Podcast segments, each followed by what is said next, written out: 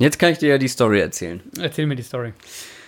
Und zwar hast du ja letzte Woche erzählt, dass du erkannt wurdest auf Ja. einer Party. Ja. Ich wurde jetzt auch erkannt und zwar an einem ganz kuriosen Ort, wo man eigentlich denken sollte, dass man dort nicht irgendwie erkannt wird, nämlich am Arbeitsplatz. Achso, ich dachte, jetzt kommt was Schlimmes. Nee, am Arbeitsplatz. Zwei Arbeitskollegen Ja. haben an meinem letzten Arbeitstag für diese Firma, für diese Agentur, Ja. gemerkt, dass ich der von Downset Talk bin, dem Podcast, den sie schon seit Wochen und Monaten hören. Haben Sie nie auf den Namen geachtet, oder? was? Nee. Ey, Aber äh, sagen wir ey. mal, es waren auch keine Kollegen, mit denen ich wirklich direkt zusammenarbeite. Okay. Von daher war es jetzt nicht so offensichtlich. Ja. Vielleicht kannten sie auch nur meinen Vornamen. Und dann kam an meinem letzten Arbeitstag raus, äh, dass die unseren Podcast schon sehr lange hören. Na, also siehst du. letzte Das war sehr lustig. Das hast du war wirklich gesagt, sehr lustig. Oh, noch nie erkannt. Schon. Zack.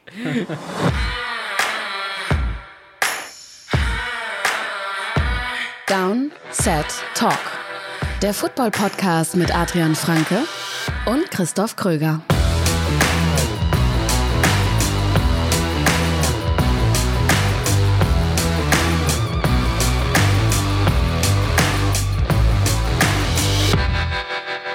Und damit herzlich willkommen zu einer ganz besonderen Folge von Downset Talk. Vielleicht hat es der ein oder andere Experte schon an der veränderten Soundqualität Chemie. gehört. Ja, es ist irgendwie, vielleicht klingt es auf einmal ein bisschen anders als sonst.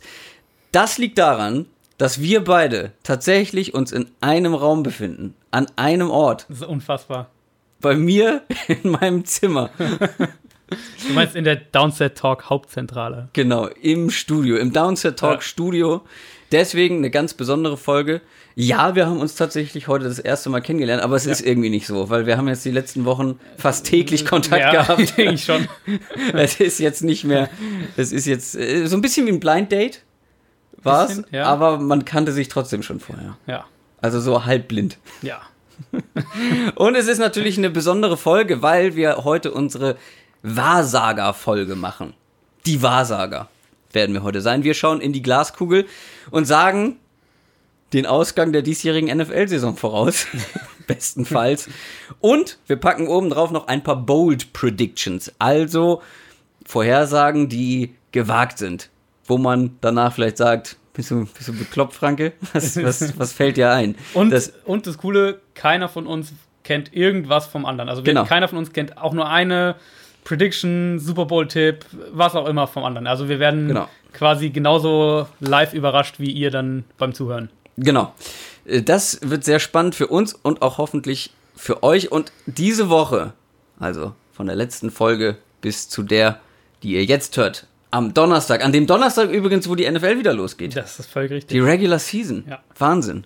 Wir haben es geschafft. Es ist wirklich viel passiert in dieser letzten Woche vor dem Start der Saison. Ähm, auf ein paar Sachen werden wir gleich noch genauer eingehen und sie ein bisschen besprechen. Aber wir nehmen verhältnismäßig früh auf. Schon am Montag, weil du bist heute in Hamburg. Ja. Nicht um mich mal zu sehen. Also Auch. auch, aber hauptsächlich um bei der Footballerei mal wieder zu Gast zu sein. Genau. Ähm, und da haben wir uns gedacht, dann verknüpfen wir das und nehmen die Downset Talk Folge gleich mit auf, wenn du schon mal da bist. Und deswegen, alles das, was jetzt zwischen Montag und Donnerstag passiert, werden wir natürlich nicht mit drin haben. Aber wie gesagt, es sind auch jetzt schon so viele Dinge Ja. passiert, äh, über die müssen wir sprechen. News aus der NFL. Da steht natürlich an Nummer 1 ein Trade der Auckland Raiders und der Chicago Bears. Ja, ich glaube, wenn wir nur über ein Team heute sprechen würden, dann müssten es die Raiders sein. Ähm, also die haben den, den Samstag quasi den, den Cut-Down-Tag, wo die, die Kader der Teams auf die 53 Spieler reduziert werden, ja quasi komplett dominiert, gar nicht unbedingt mit ihren Entlassungen, sondern eben mit dem Trade von Khalil Mack zu den Chicago Bears. Für den sie, für den sie zwar zwei Erstrunden-Picks bekommen, aber da gehen wir auch später noch ein bisschen auf die Details ein. Meine erste Reaktion wirklich war, du gibst einen deiner besten Verteidiger oder du gibst deinen besten Verteidiger und einen deiner besten Spieler, wenn nicht deinen besten Spieler insgesamt, würde würd ich sagen, ähm, den gibst du nicht ab in seiner Prime quasi, mitten in seiner Prime, selbst wenn du jetzt in einem Übergangsjahr bist. Also mein Gefühl so ein bisschen war, und du kannst gerne gleich mal sagen, wie du, ähm, wie du das siehst, oder das, die Theorie ging dann auch so ein bisschen rum, dass Gruden sich das Raiders-Team angeschaut hat, gesagt hat, okay, wir sind hier drei bis vier Jahre weg von ernsthafter Titelchance, dass er vielleicht von Derek Carr auch nicht so viel hält, von den Spielern, die da waren. Ähm, und dass er deswegen jetzt so ein bisschen stückweise das alles aufbricht und dann sagt, okay, jetzt äh, in, in drei Jahren, in vier Jahren, das ist mein Fenster, da will ich hin. Ich habe fast dasselbe hier mir aufgeschrieben, dass man jetzt, wir haben ja immer so gesagt, wir wissen nicht, was der Plan ist von Ja. Gruden. Ja. Ich glaube jetzt schon zu wissen, was der Plan ist. Äh, bei Derek Carr stimme ich nicht ganz überein. Ich kann mir schon vorstellen, dass Gruden den mag, aber den Rest des Teams nicht unbedingt. Ja. Also ich habe mir aufgeschrieben, dass sie auf jeden Fall ein Rebuild machen wollen, aber nicht diesen harten Cut, dass man jetzt wirklich so eine, so eine totale Murks-Saison hat und so eine komplette Übergangssaison. Also eine Übergangssaison schon, aber nicht so eine richtig schlechte Saison. Ähm, und trotzdem den Fans eine ansehnliche Saison bieten will, holt Ja. man Spieler, die Prestige haben, die eine Fanbase haben, die man kennt, wie Ja. ein Jordy Nelson oder ein Doug Martin zum Beispiel, oder Tavis Bryant, gut, zu dem kommen wir gleich noch. ähm, das ist eine andere Geschichte, aber solche Spieler äh, halt. hältst Marshawn Lynch natürlich, Marshawn Lynch, Ja. genau, den hältst du, weil das ist einfach eine Marke Ja. für sich. gerade in Oakland. Ähm, und dann muss auch John Gruden nach einer ver komplett verkorksten Saison, die es ja hätte geben können, wenn du die Spieler nicht geholt hättest und die ganzen anderen, die du abgegeben hast, Mhm. abgibst, hätte es ja auch eine komplett verkorkste Saison werden können, Ja. kann es immer noch werden. Ähm, aber dann musst du dich nicht rechtfertigen für deinen 100 Millionen Dollar Vertrag, wenn deine erste Saison irgendwie, ähm, wenn du dann drei Siege hast oder so.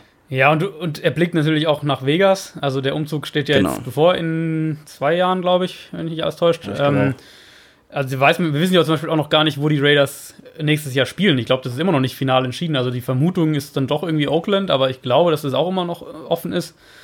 Also es könnte natürlich sein, dass Gruden an das, dieses, also er hat ja hat den 10-Jahres-Vertrag unterschrieben für 100 Millionen Dollar. Er ist, mehr Jobsicherheit hat halt echt nur Bill Belichick im Moment in der NFL. Wenn jetzt Gruden sagt, ich ich sehe dieses Team und ich glaube, wir wollen lieber in, wir wollen in drei Jahren so richtig gut sein. Ich sammle jetzt Draftpicks, ich sammle Ja. jetzt äh, Ressourcen quasi. Ähm, dann ist es natürlich eine Sichtweise, die man irgendwo vielleicht nachvollziehen kann. Also ich bin, persönlich bin auch kein großer Derek Carr-Fan. Ich weiß nicht, ob der der Quarterback ist, der mit den Raiders den Super Bowl gewinnt.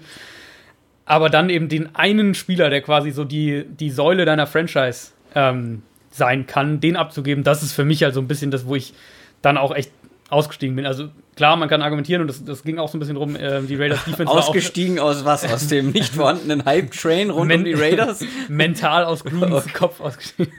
ähm, ja, die Raiders Defense war letztes Jahr auch schlecht mit Mac, aber sie war halt noch viel schlechter, oder sie ist noch viel schlechter, wenn er nicht spielt. Und er ist äh, Vor allem gibt es keinen adäquaten Ersatz. Ja, Arden überhaupt Key, nicht. Ja, okay, aber das ist ein Überhaupt Rookie, der nicht. wahrscheinlich nicht ansatzweise das Talent hat wie Ja. ein Khalil Mack. Und du hast, also es gibt ja schon ein paar, gerade Defensive Tackle haben die ein paar Junge, auch in der Mitte vielleicht Line, die in ein, zwei Jahren richtig gut sein können. Aber dann, also für mich ist auf der einen Seite ein bisschen Sparen am, am falschen Ende und auf der anderen Seite eben auch das vom Gefühl her so ein bisschen das zu hohe Bewerten von Draftpicks. Also wenn du, ja klar, zwei Erstrunden-Picks ist schön, aber zum einen haben sie einen Zweitrunden-Pick auch zurückgegeben, was äh, für mich eigentlich ein absoluter Wahnsinn ist, dass das noch dazu kam.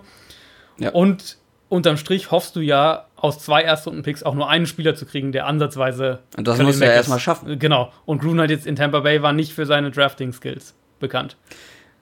Genau, und wenn du dir mal anguckst, wie wenig Spieler es am Ende schaffen, auf dieses Niveau zu kommen, Ja, wie Khalil Mack es jetzt schon war, ja.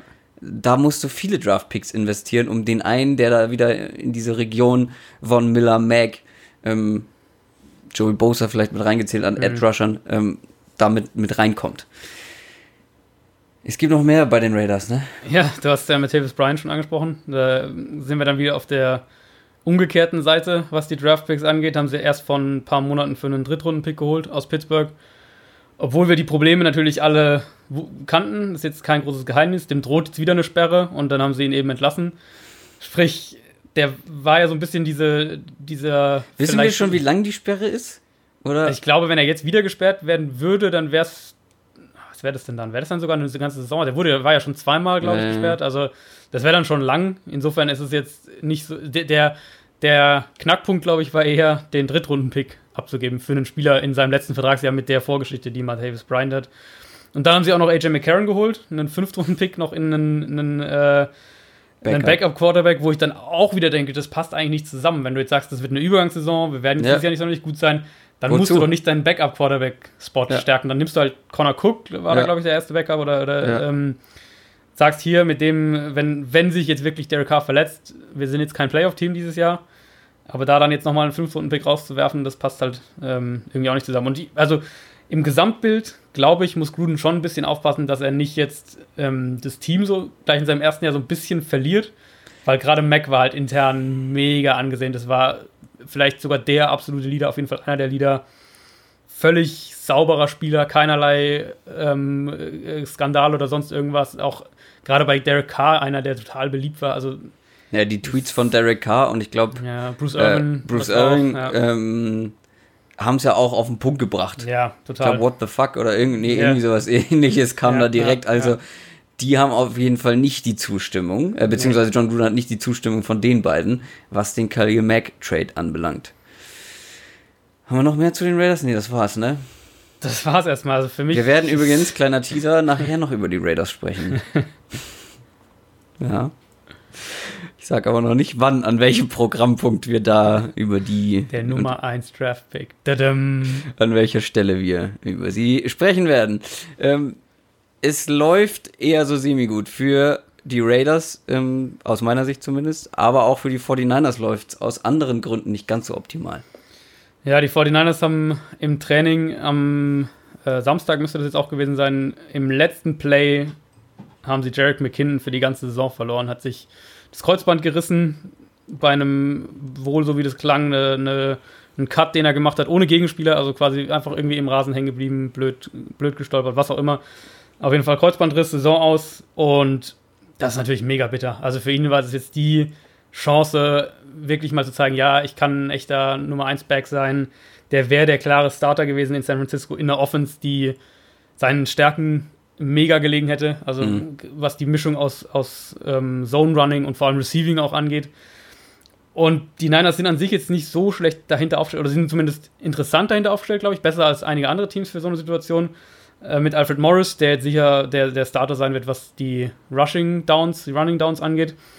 Und Matt Brader, der aber aktuell selbst auch angeschlagen ist, so ein bisschen als der Passcatcher, aber du verlierst natürlich dieses Matchup-Element, wenn du eben Jarek McKinnon auf dem Platz hast, der dir im Idealfall beides gibt und jetzt hast du so ein bisschen einen Spezialisten fürs eine und ein bisschen einen Spezialisten fürs andere.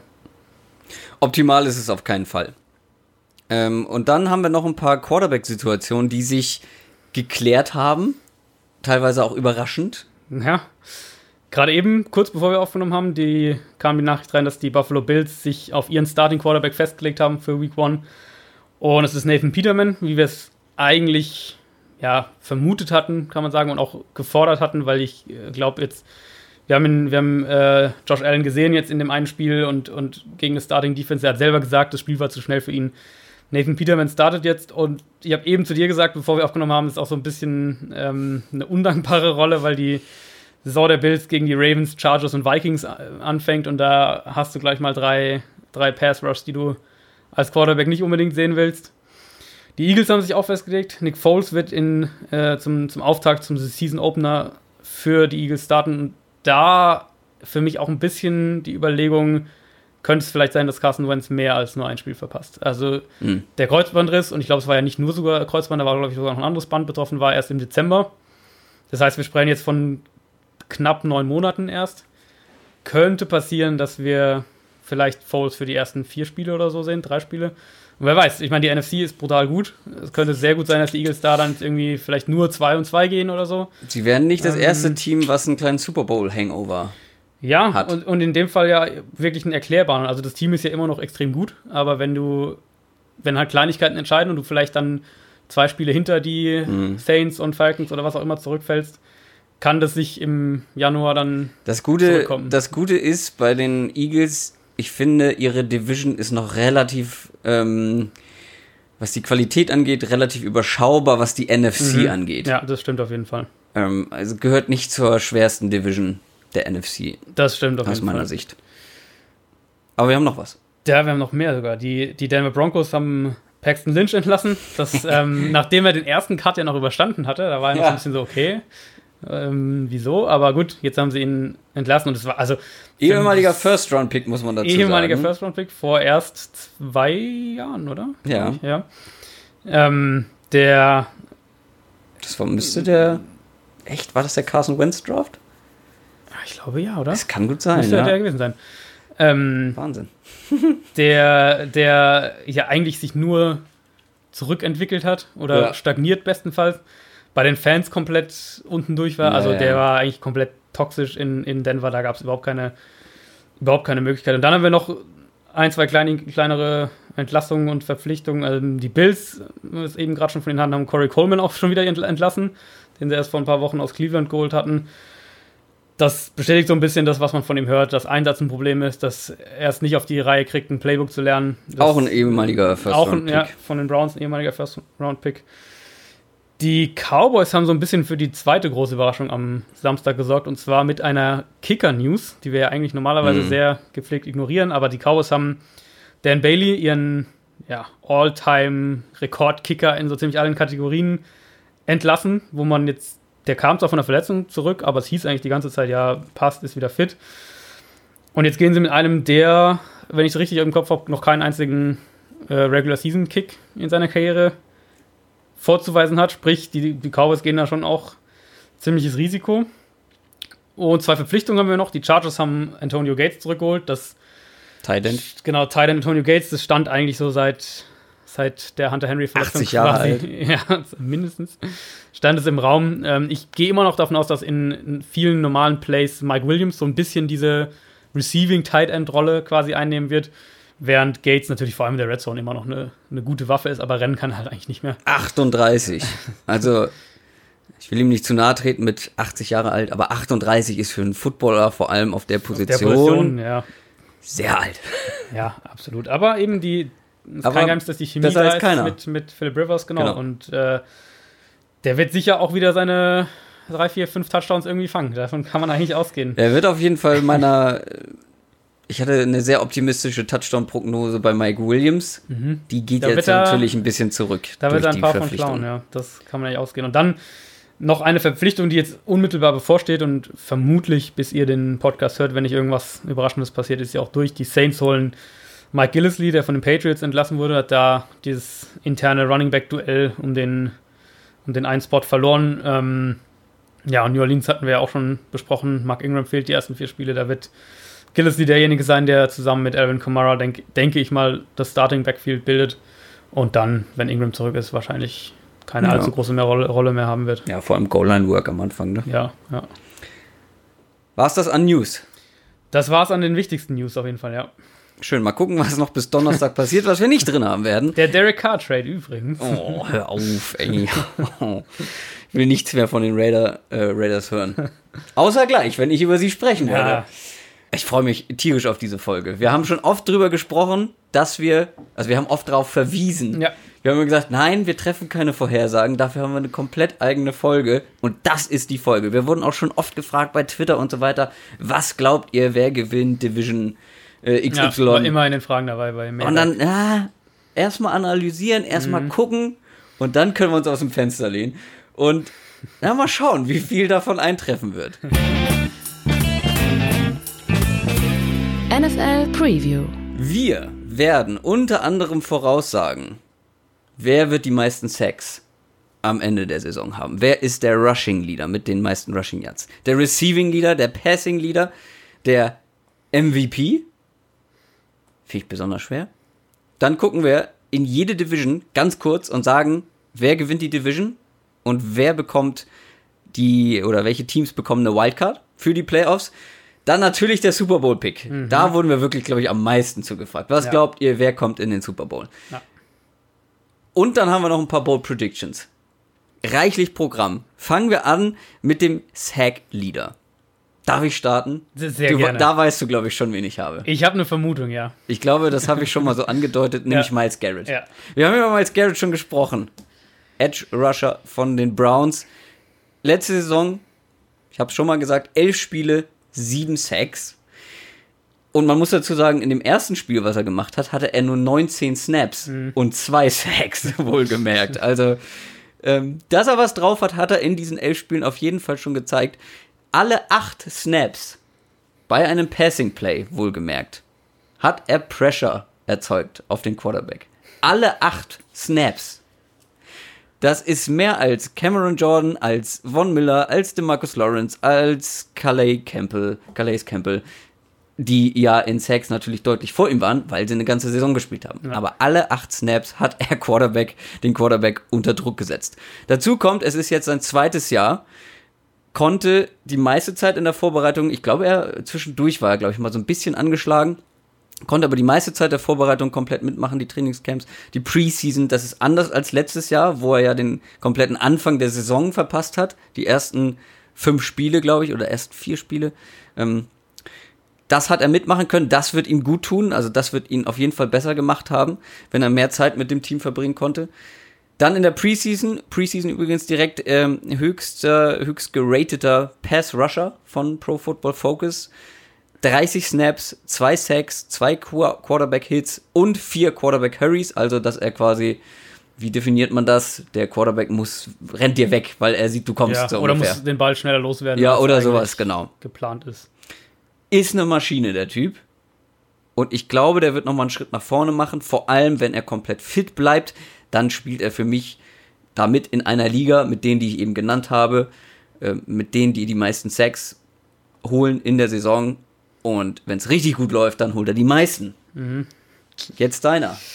Meinen habe ich tatsächlich nochmal geändert, äh, nachdem ich mich eigentlich schon so relativ auf Von Miller festlegen wollte, den ich glaube, dass, der, dass Von Miller dieses Jahr wieder so richtig ähm, eine dieser absurden Saisons haben wird, nachdem die Broncos letztes Jahr so ein bisschen zurückgegangen sind. Auch defensiv letztes Jahr als, als mhm. Pass-Rush-Team. Ich habe ihn tatsächlich auf Khalil Mack geändert. Ähm, oh, schön. Ich für mich ist es so ein bisschen, oder es ist ein bisschen so ein Traum-Szenario für Defense-Fans, glaube ich, Khalil Mack neben Akeem Hicks zu sehen. Weil klar, die, die Rams jetzt zum Beispiel haben diese beiden ultra krassen Defensive Tackle nebeneinander. Ja. Aber bei den Bears hast du jetzt den Fall, dass du einen, einen äh, Top 5, würde ich jetzt mal sagen, Defensive Tackle neben einem der zwei, drei besten Edge-Spieler hast. Und das gibt ja als Defensive Coordinator ja einfach mal wahnsinnig viele Möglichkeiten, selbst unabhängig von irgendwelchen Blitzpaketen, in die sie garantiert auch eingebaut sein werden äh, mit Stunts und allen möglichen verschiedenen Sachen, die beiden unterschiedlich individuell, aber eben auch zusammen einzusetzen. Die Secondary in Chicago ist für mich gut genug, um den Quarterback auch dazu zu bringen, den Ball ein bisschen länger zu halten, als er will. Du kriegst Roquan Smith noch dazu, der die Front auch gerade in Coverage nochmal besser macht, den viel mehr Explosivität gibt. Ich hatte ähm, bei den News ja, glaube ich, schon gesagt, dass kein Spieler mehr Quarterback-Pressures hatte, seitdem Mac in der Liga ist, als er selbst. Und das mhm. vor allem auch ziemlich konstant. Also in ja. den letzten drei Jahren war das äh, immer um die, um die 80, ein Jahr fast 100. Nie unter 11 Sacks seit seiner zweiten NFL-Saison. Und das in der Raiders Defense, wo er der klare Mittelpunkt war und, und offensichtlich sich wirklich auf ihn einstellen konnten. Das wird jetzt in Chicago nicht mehr so sein. Ich erwarte eigentlich, oder für mich haben die Bears jetzt inklusive Defensive Coordinator alle, alles, was man braucht, um eine Top 5 Defense zu sein ich denke, dass sie in die Richtung auch gehen werden im Laufe der Saison und ich glaube, dass Khalil Mack dieses Jahr derjenige ist, der Raiders-Fans noch größere Schmerzen bereiten wird, indem er die Liga in Sacks anführt. Die werden ihm hinterher trauern, so oder so, aber wenn er natürlich ähm, die Liga in Sacks anführt, dann glaube ich noch ein bisschen ja, mehr. Dann so richtig. Vor allem, wenn sie dann ihre eigene Defense sehen, wo ja, halt echt nicht viel sind. ist dieses Jahr. Kommen wir zum Rushing Leader. Fand ich schwierig. Ich weiß nicht, wie es dir ging. Fand ja. ich schwierig. Ich war ein bisschen, jetzt nicht doll mutig, aber ein bisschen mutig, weil mehrere Dinge müssen da zusammenkommen. Diese, mhm. diese Prediction ist von sehr vielen, oder sagen wir mal, ich glaube, ich habe drei Bedingungen dafür, mhm. ähm, die es braucht, damit Leonard Fournette oh. Rushing Leader der NFL wird. okay, das ist der erste, den ich nicht habe sehen. Und zwar, also mehrere Bedingungen müssen dafür passen. Bedingung 1, Fournette muss fit bleiben. Ja. Das ist immer wieder sein Problem gewesen, war immer wieder angeschlagen, schon im College, letzte Saison. Das muss er in den Griff bekommen. Oder was heißt in den Griff bekommen? Vielleicht kann er auch einfach nichts dafür, ne? ähm, wenn er einfach verletzungsanfällig ist. Aber vielleicht kommt er ja diese Saison mal durch. Mhm. Er hatte letztes Jahr weniger Snaps als die meisten Running Backs, die vor ihm waren, was am Ende mit ähm, Total Yards, was Total Yards angeht. Mhm Was natürlich an seiner Verletzungsanfälligkeit lag, auch da immer wieder angeschlagen gewesen. Bedingung 2, das Playcalling muss besser, Schrägstrich, unberechenbarer werden Ja. bei den Jaguars. Und vor allem muss das Passing Game etwas gefährlicher werden. Blake Bortles. ähm, ich weiß, die Bedingung ist etwas, aber das Ding ist, bei 73% seiner Snaps stand er einer Base Defense gegenüber. Also weniger Cornerbacks Ja. als Linebacker. Wir haben das schon mal, wir haben das schon mal erklärt. Also auf jeden Fall mehr größere, dicke Leute, die besser gegen den Run sind Ja. ähm, als gegen den Pass. Dann bei knapp 50% seiner Snaps standen acht oder mehr Defensive Spieler in der Box. Stacked Box. Bei 50%, also jedem zweiten Snap waren, war die Box komplett voll mit Leuten. Ähm, mehr waren es übrigens nur bei Teamkollege Chris Ivory, Derrick Henry, Jonathan Stewart und Mike Gillisley, was alles keine richtigen Workhorse-Backs gewesen sind letztes Jahr. Ja. Er war der einzige Workhorse-Back, den man so als Workhorse-Back bezeichnen kann, als Three-Down-Back, ähm, weitestgehend zumindest, der halt diese Menge oder diese Häufigkeit, Häufigkeit an Stack-Boxen Boxes, äh, vorgefunden hat. Bedingung 3, die O-Line muss so durch die Verpflichtung von Andrew Norwell, dem Guard, so verbessert sein, wie man sich das erhofft, weil ein guter Guard kann im Running, Bang, Running Game auf jeden Fall was bewirken. Ähm, ob das Andrew Norwell so tut, wie man sich das erhofft, ist ja eher der bessere Passblocker als Runblocker. Aber er ist, also vor allem Fournette braucht so jemanden an der Ins, äh, an der Inside, Mitte, ja. ja, in der Mitte, genau, in der Mitte der Line, ähm, weil er einfach so ein aggressiver Runner ist, der seine Gaps braucht. Das Ja. ist jetzt kein Livian Bell, der hinter der, hinter der Line rumtänzelt und wartet, bis sich was auftut. Der braucht ein Gap und was er dann mit einem Gap machen kann, das hat man ja letzte Saison schon gesehen. Ja. Wenn diese drei Bedingungen eintreffen, ist für mich Leonard Fournette ein sehr heißer Kandidat, Rushing Leader der NFL zu sein. Alle anderen Tipps waren mir zu langweilig. Also bei Fournette ist das Ding für mich, äh, über die Volume könnte es natürlich kommen, weil ich mir sehr, sehr gut vorstellen kann, dass er die Liga in, in Rushing Attempts anführt. Ähm, das, also da gibt's, also eigentlich gibt es für mich nur drei oder vier Kandidaten, die dafür ernsthaft in Frage kommen, vorausgesetzt alle bleiben fit. Und da ist Fournette auf jeden Fall einer davon. Ich sehe ein bisschen das Problem, dass ich die ganzen Umstände oder zumindest einige davon nicht oder mich schwer damit tue, die als äh, erfüllen sich zu sehen. Also die Line, denke ich, wird stabiler sein. Mhm. Da ist Norwell auf jeden Fall Unterstützung, glaube ich, im, im äh, Run-Game und im Pass-Game.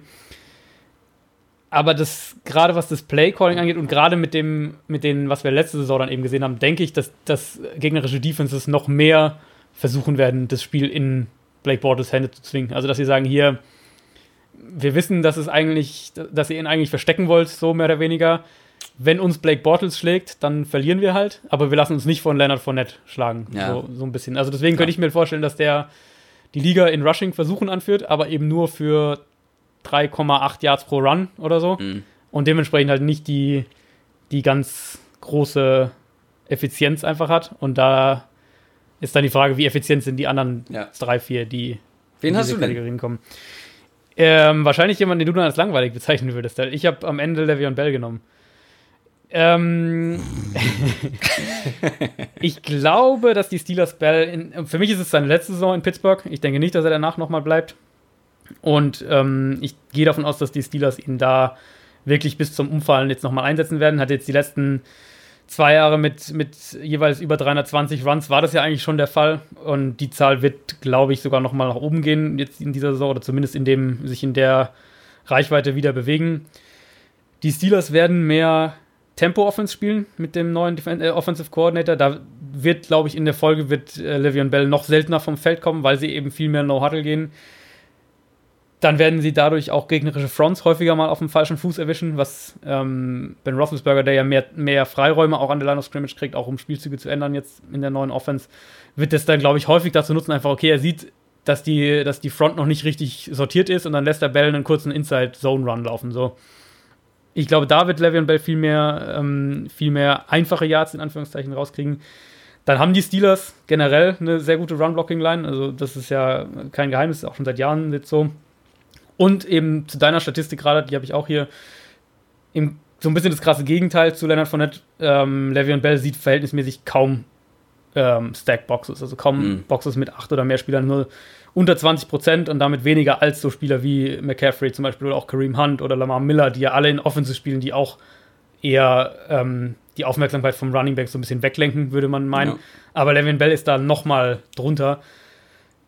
Von den anderen Spielern, die ich gesagt habe, also für mich ist David Johnson eben noch ein Kandidat, der auch in dieser sehr, sehr hohen Volume-Reichweite sein wird, weil die Cardinals noch viel, viel runlastiger sein werden als die letzten Jahre. Und natürlich Ezekiel, Ezekiel Elliott. Elliott. Genau. Das, das, das, war ja so mein, an dem habe ich lange, da habe ich lange gedacht, ja. das wird meiner. Ja. Ähm, was auch total Sinn machen würde. Ich meine, er war letztes Jahr schon so weit vorne, was ja. Total Yards angeht, obwohl er wie viele Spiele ausgesetzt hat? Äh, sechs, oder? Sechs, glaube ich sogar, ja. ne? Ja. Und er war trotzdem so weit vorne dabei, wenn er jetzt eine ganze Saison spielt und sie werden ihn ganz viel benutzen. Das, also Elliott war mein erster Gedanke. Für mich ist es da ähm, wirklich die Offensive Line. Ja, also ja. Tyron Smith ist angeschlagen, Zach Martin ist angeschlagen, Travis Frederick wird vielleicht sechs, acht Wochen fehlen. Das wissen mhm. wir, haben wir letzte Woche thematisiert, ein bisschen die, die Autoimmunerkrankung, die er hat. Und der gerade Travis Frederick ist in dem ähm, Running, Run-Blocking-Scheme von den Cowboys extrem wichtig, was diese ganzen Outside-Zone-Runs angeht. Das können sie nicht ersetzen. Also, das ist fast egal, wen sie da hinstellen. Den äh, Travis Frederick können sie nicht ersetzen. Und da wird, glaube ich, auch ein Elliott drunter leiden. Plus, die Cowboys haben wir ja auch jetzt schon mehrfach gesagt, im Passspiel haben die einfach nicht so die ähm, Spieler, die dir jetzt als Defense, vor allem jetzt, zumindest jetzt mal zu Saisonstart, die dir jetzt die mega Angst einjagen oder deine Defense-Scheme äh, irgendwie diktieren. Und da denke ich dann auch, dass wir noch mehr zugestellte Boxes sehen werden. Kommen wir zum Receiving Leader. Bin mal gespannt. Das ist ein Kandidat, wo wir den gleichen haben könnten.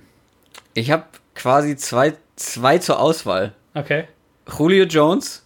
Okay, den habe ich schon mal nicht. Dann. Und jetzt pass auf, den hast du, glaube ich, auch nicht. Keenan Allen. Nee, den habe ich auch nicht. Ah, die beiden habe ich. Weil zum Beispiel, also Antonio Brown wäre ein Kandidat. Mhm. Pittsburgh, glaube ich, wird aber ein bisschen mehr den Ball verteilen. Ja, war auch mein Gedankengang. Was zu einer anderen Prediction ähm, später mir ein bisschen widerspricht. Trotzdem glaube ich, dass sie ein bisschen den Ball verteilen werden. Juju ist da, James Washington ist da, Bale ja. werden sie äh, viel nutzen, wie du gerade äh, erklärt hast. Odell Beckham Jr. wäre ein Kandidat. Da glaube ich auch, dass der Ball viel verteilt wird, weil mhm. sie einfach viele Waffen haben. DeAndre Hopkins wäre ein Kandidat. Ähm, ich bin bei der Texans Offense ein bisschen skeptischer. Mhm. Insgesamt. Ich glaube, dass der natürlich wieder da vorne mitmischen wird, auf jeden Fall. Ähm, aber Julio Jones und Keenan Allen sind für mich zwei Kandidaten, die könnten es dieses Jahr werden. Die waren beide in der zweiten Saisonhälfte die Receiver mit den meisten Yards. Mhm. Ähm, ich erwarte, dass beide Offenses insgesamt eine sehr gute Saison haben. Beide haben eine sehr, sehr gute Harmonie mit ihren Quarterbacks. Plus, sie haben zwei erfahrene Quarterbacks. Keenan Allen wurde jetzt im Verlaufe der letzten Saison immer, immer stärker. Und äh, Jones wiederum hat auch noch einiges liegen gelassen. Da war so ein paar ähm, Drop Passes dabei. Mhm. Ähm, Allen war extrem sicher. Also, die beiden sind für mich sehr gleich auf. Man hätte da auch andere nehmen können.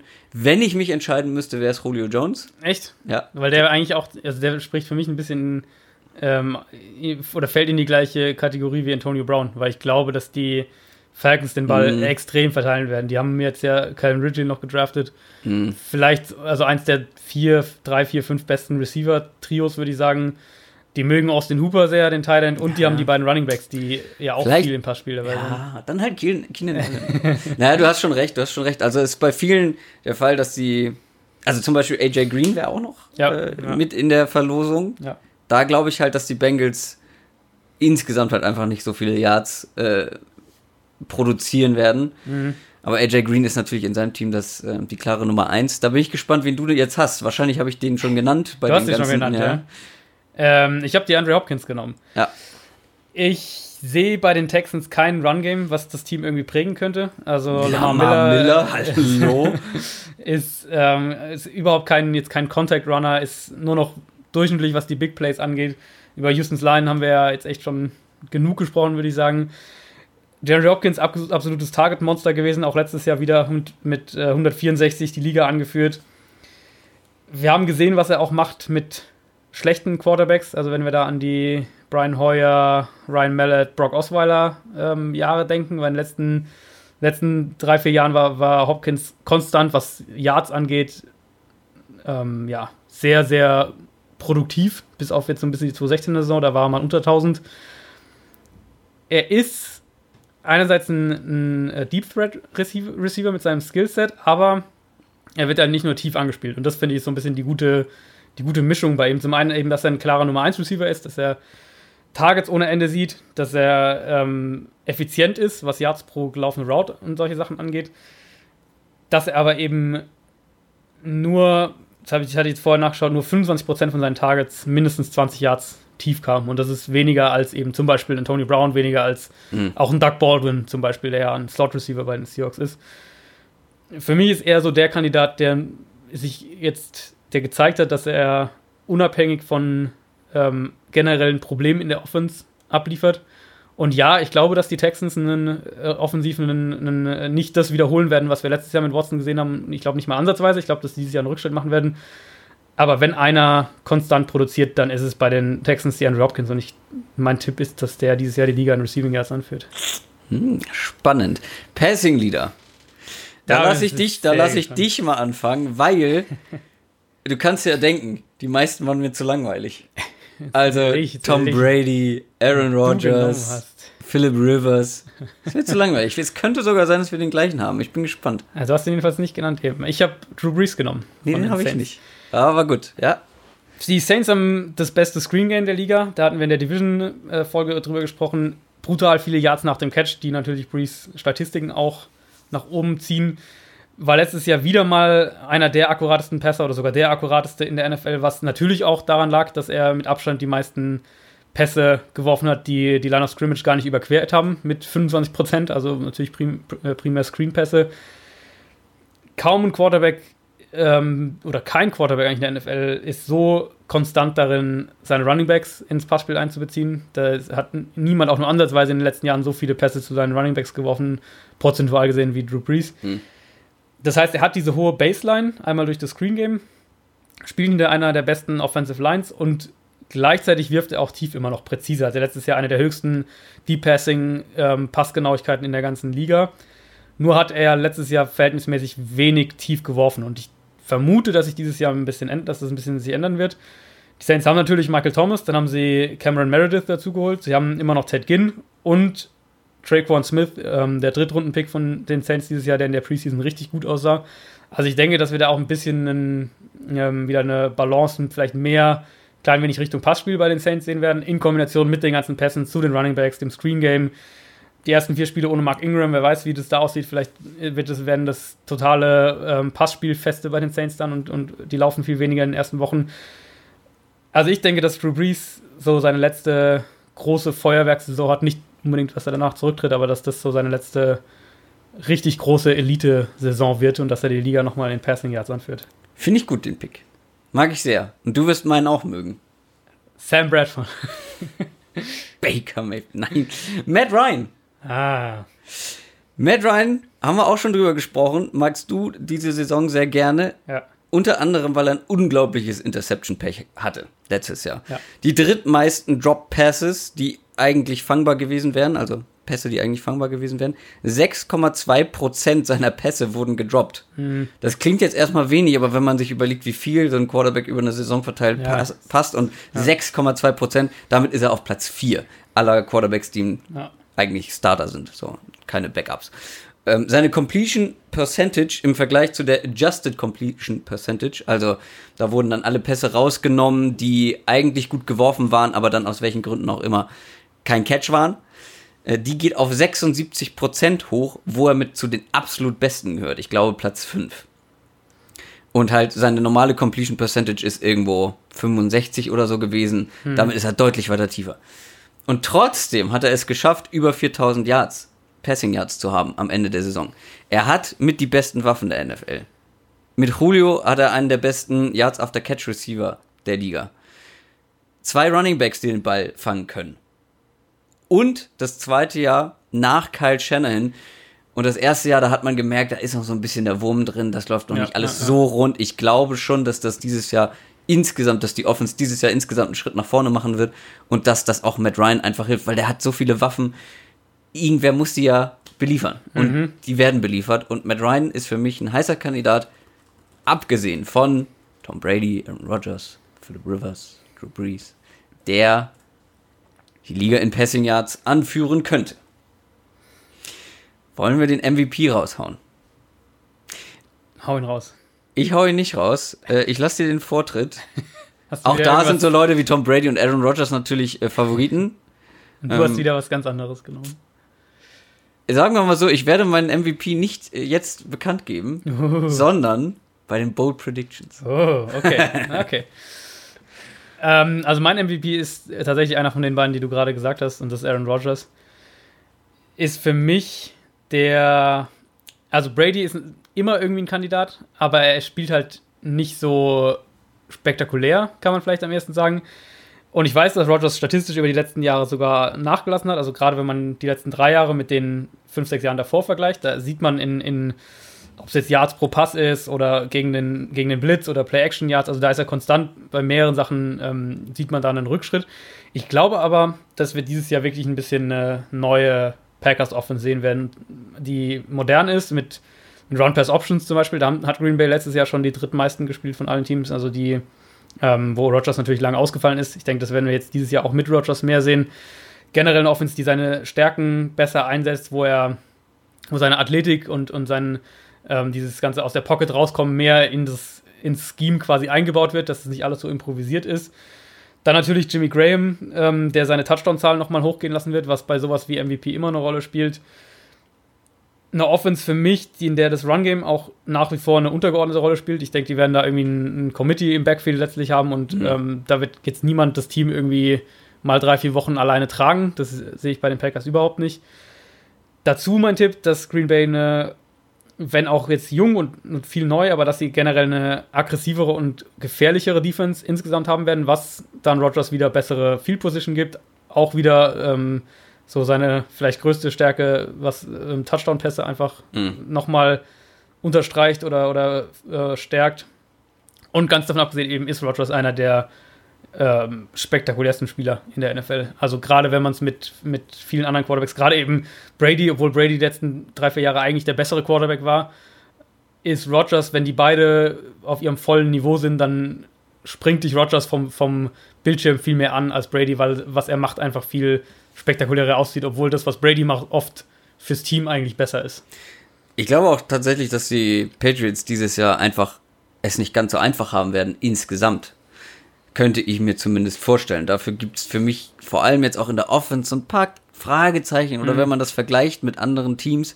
Ich habe sogar überlegt, ob ich irgendwas mit ihnen in die Bold Predictions nehme. Dafür ist die AFC aber einfach zu Ja, schlecht. vor allem die eigene- die, die Division. Halt Das- Division ist einfach ja. zu schlecht. Du kannst nicht irgendwie sagen, oh, die Patriots werden diesmal maximal über eine Wildcard in die Playoffs Ja. kommen. Das, nee, da Nee. guck dir die Division an. Das wird nicht funktionieren. Und auch die ganze AFC, da gehören sie nach wie vor zu den Besten, solange Tom Brady und Bill Belichick da am Werk sind ähm, und ein Gronk auch noch dabei ist. Ja. Da sind sie einfach zu stark.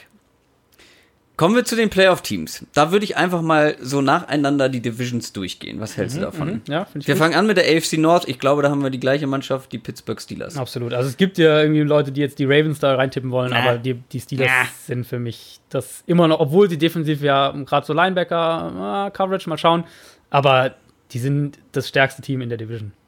AFC South. Ich glaube, da haben wir unterschiedliche. Glaube ich auch. Hm. Ich habe die Jaguars, wie du dir denken kannst. Ich habe die Titans genommen. ja, weil die Jaguars dafür. Ja, ich sehe das alles in der Offense. Ich sehe Black Bortles als großen Unsicherheitsfaktor, aber die Defense halte ich für so stark, dass sie den Spiele gewinnen wird. Auch wenn es heißt, äh, dass die eher, nee, wie sagt man? Ach, du weißt, welches Sprichwort ich meine. Defense wins Championships und Offense wins Games. So, das wollte ich sagen. Trotzdem glaube ich schon, dass die Defense so stark ist, dass auch diese inkonstanten Spiele das wieder von Black Bortles auffangen kann. Mhm. Und es hat sich ja im Vergleich zu letztem Mal nicht großartig was geändert. Ja. Und letztes Jaguars, Jahr waren sie ja stark. Und ja, es gab die guten Spiele von Bortles, aber es gab auch die schlechten. Und trotzdem haben sie die Division gewonnen. Und ich habe lange überlegt bei den Titans, Mhm. Ähm, ob, ich, ob ich sie nehme. äh, könnte ein Kopf-an-Kopf-Rennen werden. Für mich sind es die Jaguars, für dich die Titans. Der Hauptgedanke bei den Jaguars für mich war, dass ähm, jetzt statistisch gesehen zumindest eine sehr, sehr starke Defense-Leistung viel schwerer zum Wiederhol zu wiederholen ist ähm, von Jahr zu Jahr und viel schwerer vorherzusagen ist. Mhm. Das heißt, äh, da sind noch, da ist, glaube ich, noch, ist noch viel mehr so, dass da zu viele Faktoren reinspielen. Die Titans sind natürlich irgendwie auch eine massive ähm, Projection, weil wir letztlich gar nicht Ja. so genau wissen, was wir da kriegen. Das ist eigentlich also komplett neues Offense-Scheme, neuer Defensiv, also alles neu, neuer Trainerstab. Ich setze eben darauf, dass die Offense viel besser zu Mariota passen wird und dass die, dass die Waffen wesentlich stärker sein werden. Corey Davis, äh, Taiwan Taylor oder ähm, Dion Lewis, den sie natürlich geholt haben. Und gleichzeitig eben aber auch, dass die, also dass die Offense wesentlich besser sein wird als die der Jaguars und die Defense nicht ganz so krass viel schlechter als die der Jaguars. Also dass, die, dass die, die, der Unterschied da nicht so groß ist wie umgekehrt. Die haben einen guten Pass Rush an sich, mit, auch äh, mit ihren Draft Picks jetzt, mit den, die sie für die in die Front investiert haben. Sie haben ein sehr, sehr spannendes Cornerback-Trio, auch ähm, natürlich Malcolm Butler dazugekommen ist. Und die Titans sind für mich dieses Jahr so ein bisschen eine krasse Wildcard. Also das könnte sehr, sehr nach oben und nach unten gutes gehen. Stichwort. Gutes Stichwort. Aber ich sehe einfach bei den Jaguars, die, dass, dass die so ein bisschen Schwankungen vielleicht hier und da mal in der Defense haben werden, obwohl sie so gut ist, die Defense, das, da sind wir uns ja alle einig, und dass dann die Offense das Team halt nicht, nicht tragen kann. Für mich waren die Titans eine zu große Wildcard insgesamt und deswegen bekommen sie bei mir auch eine Wildcard, weil ich glaube schon, dass sie gut sein werden. Ob es dann für den Division-Sieg reicht, hm, schauen wir mal. Aber für mich sind sie Wildcard-Team Nummer 1. AFC East, ja gut, easy. easy Pick, New England Patriots. Ja. Ähm, vielleicht, vielleicht haben sie es etwas schwerer als die letzten Jahre, aber nicht in der eigenen Ja, Division. genau, nicht in der Sie Division. würden vielleicht, also ich meine insgesamt, also sie werden vielleicht mehr Niederlagen haben als die letzten Ja. Jahre. Aber in der Division werden sie, glaube ich, weiterhin keine Probleme haben. Ja. AFC West habe ich die Chargers. Ich auch. Finally Ja. steht bei mir noch. Endlich. Endlich schaffen es die Chargers in die Playoffs Ja. und äh, sie werden, ich glaube sowieso, dass sie eine sehr gute Saison spielen werden insgesamt, trotz der paar wichtigen Verletzungen, die sie jetzt hatten. Und natürlich äh, die anderen Teams ja einfach. Das ist ja so in der Division. Äh, Genau. Da ist, also, die Broncos sind für mich fast noch der, das Team, wo ich am ehesten sage, denen traue ich mehr zu. Bei den Chiefs sehe ich den, den Umbruch in der Offense einfach, also mit Quarterback-Tausch sehe ich einfach da in Kombination mit dem, was wir von der Defense erwarten müssen, als Riesenproblem. Und die Raiders haben wir ja äh, Ja, ausführlich gut. thematisiert. Ich glaube, dass äh, in der Division die zweite, also in der Division habe ich meine zweite Wildcard. In der, in, in der West? Ja, Okay, ich habe da keine. Ähm, entweder die Broncos oder die Chiefs tatsächlich. Auch mit dem Argument, was du gerade genannt hast, der Rest der AFC ist in meinen Augen ja nicht gut genug. Ja. Und äh, eins dieser beiden Teams wird, glaube ich, eine überraschend gute Saison spielen. Entweder die, Chief oder, die Chiefs oder die Broncos. Und deswegen glaube ich, eins Ja. der beiden Teams Also, wird die zweite Wildcard holen. wenn ich raten müsste, würde ich auf die Broncos tippen. weil Ich denke, ich dass die auch Offense als, äh, stabil sein wird und dass Genau. die Defense wieder dominant Besser, sein ja. wird. Ja. ähm, wen hast du dann als Wildcard Games? Also ich hatte ja die Titans und wie gesagt Chiefs oder Broncos. Also ich habe dementsprechend die Jaguars als das Ja. andere FC South Team und dann eins, womit du glaube ich auch nicht rechnest, und zwar die Cincinnati Bengals. ja, doch, habe ich mir Hast du gedacht? gerechnet. Ja. Ja, habe ich erwartet bei dir tatsächlich. Ähm, die sind für mich, äh, die, die fliegen ja gerne mal so ein bisschen unter dem Radar, glaube ich, einfach weil es halt die Bengals Ja. sind. Das ist so ein bisschen das, das AFC-Äquivalent zu den Lions. Die sind halt so da und die sind immer okay, aber halt jetzt nie sonderlich gut, sonderlich schlecht oder meistens nicht. Für mich werden die dieses Jahr eine der gefährlichsten oder gefährlicheren Defenses haben. Ich denke, dass die zwei wirklich dominante Spieler in der Defensive Line haben mit Geno Atkins und Carlos Dunlap, dann junge Spieler jetzt dahinter, Sam Hubbard zum Beispiel, einen potenziell den nächsten Superstar Cornerback mit William Jackson, ähm, ein gutes Linebacker-Core generell. Ähm, das ist einfach eigentlich eine rundum solide Defense mit, mit Potenzial für mehr, kann man es glaube ich am ehesten sagen. Und dann wird die Offense im Vergleich zum letzten Jahr für mich einen ordentlichen Sprung nach vorne machen. Einmal vor allem dadurch, dass sie die Offensive Line so adressiert haben, die jetzt zumindest stabil sein sollte, dass John Ross in der Preseason besser aussah, dass Tyler Eifert zumindest aktuell mal fit ist. Wir prognostizieren es ja mal so, wie die Teams aktuell aussehen. Joe Mixon den nächsten Schritt machen wird und, und zum, dieser Matchup Three-Down-Back sein wird. Also ich habe die, die Bengals, ich, hab, ich hatte Ravens, äh, Broncos und Bengals überlegt für Mhm. den Spot. Und ich habe die Bengals tatsächlich am weitesten Mhm. oben von den drei Teams. Ich nicht. ähm, machen wir weiter mit der NFC. Ja. NFC North. Oh, das ist eng. Es ist eng. Es sind bei mir am Ende tatsächlich nochmal wieder die Vikings geworden. Ja, bei mir auch. Ähm, weil ich glaube, sie haben das beste Allround-Paket, Offense, Defense. Mhm. NFC South, Atlanta Falcons. Habe ich auch. Ach, guck mal an. Da erwarte ich ein Kopf-an-Kopf-Rennen mit den Saints. Total. Und auch sonst werden die, also die Panthers sind auch wieder ein mega ekliges Team. zu Mhm. Ja. spielen. Die werden, also nicht, dass die Panthers um den Division-Sieg spielen, aber in den, Genau, den Division-Spielen gegen Carolina ist es auch wieder mega eklig. Die Bucks haben, haben wir letztes Jahr in einem der kritischen Division-Spiele da, ich glaube, die Saints auch geschlagen. Also Ja. das ist eine Division, in der, in der die sich auch echt gegenseitig die Siege wegnehmen werden. NFC East haben wir vorhin schon mal so kurz angedeutet. Die Eagles sollten es aus meiner Sicht wieder machen, auch wenn ich sagen würde, ich würde es gern, ich würde sie gern, ich würde gern ein ähm, Super Bowl Hangover prophezeien. Aber so richtig kann ich das nicht, wenn ich mir die anderen Teams in der Division angucke. Ja. NFC West, LA Rams. Habe ich auch. Es bleibt also ziemlich so wie Wobei letztes die Jahr. Rams äh, Teaser noch später bei mir mal vorkommen. Aber ich habe sie auch als NFC West Division Sieger. Und Wildcard Nummer 1 habe ich bei mir natürlich die Saints Habe ich auch. und die Packers. Habe ich auch. Ach, guck mal.